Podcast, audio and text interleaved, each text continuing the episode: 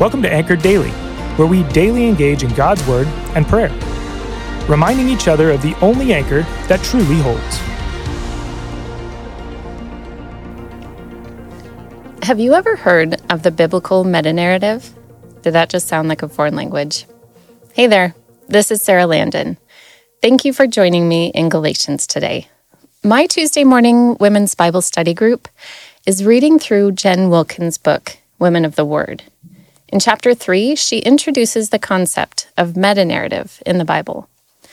A meta narrative is the big story that also shows up in little stories. Or, as Jen Wilkins says, each of its 66 books contributes to telling this big story a story of creation, fall, redemption, and restoration. The Bible purposes to tell us this big story in a thousand smaller stories, from its first page to its last. So it's basically the big zoomed out picture that echoes in the smaller stories throughout Scripture.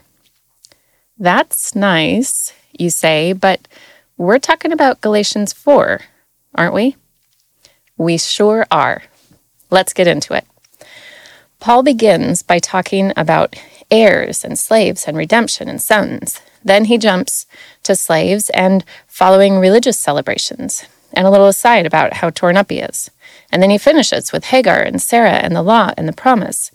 It may seem like he's kind of all over the place. But let's think about it in terms of the meta narrative, which is creation, fall, redemption, restoration.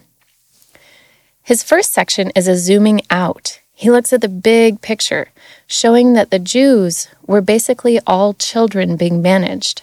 That's the law and sin and the fall.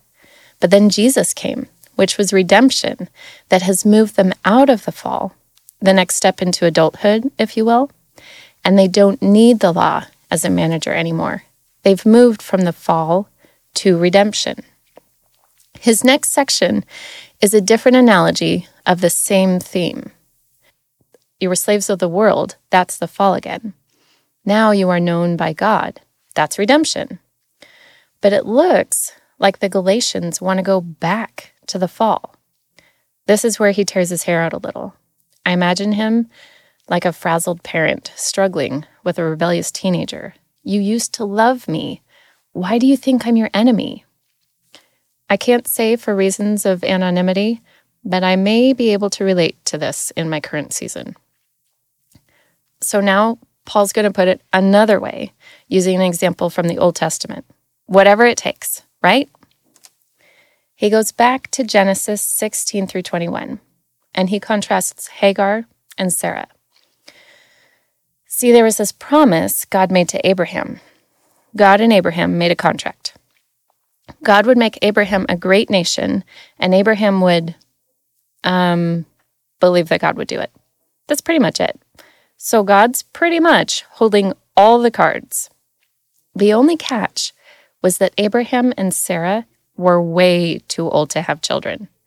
The New King James Version says it well in Romans 4:19. And not being weak in faith, he, Abraham, did not consider his own body already dead, since he was about a 100 years old, and the deadness of Sarah's womb. So, because of all the deadness, after it didn't really work after a few years, Abraham tried fulfilling God's promise through Hagar, the Egyptian servant. It was the root of self sufficiency and taking care of business and doing the work to make the thing happen my way. The self sufficiency program brought forth Ishmael.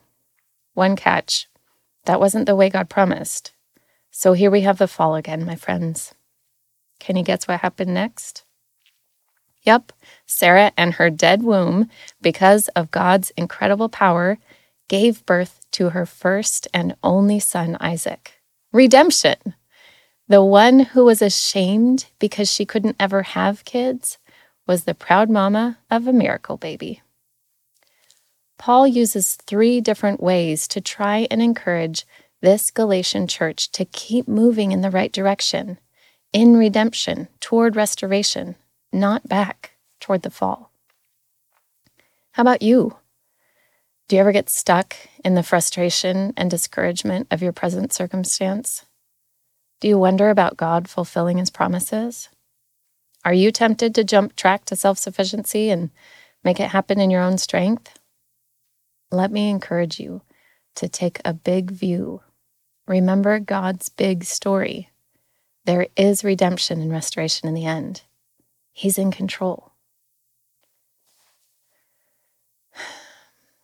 Lord, help us trust your promises. We praise you because you are the God who miraculously redeems and will restore all things.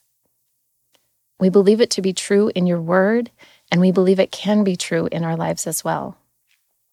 Give us patience as you unfold your redemption and restoration in our own lives. Amen. Thanks for joining us today. Listen in tomorrow as we continue to encourage one another to be anchored, steadfast, and secure in Jesus. If you haven't already subscribed, please do so because we'd love to continue to dive into God's Word with you. We'd also like the chance to connect further with you. If you go to bethel.ch, you'll see all sorts of ways to connect, serve, and worship with our church body. Finally, please consider sharing this podcast with your friends by word of mouth or on social media. Have a blessed rest of your day.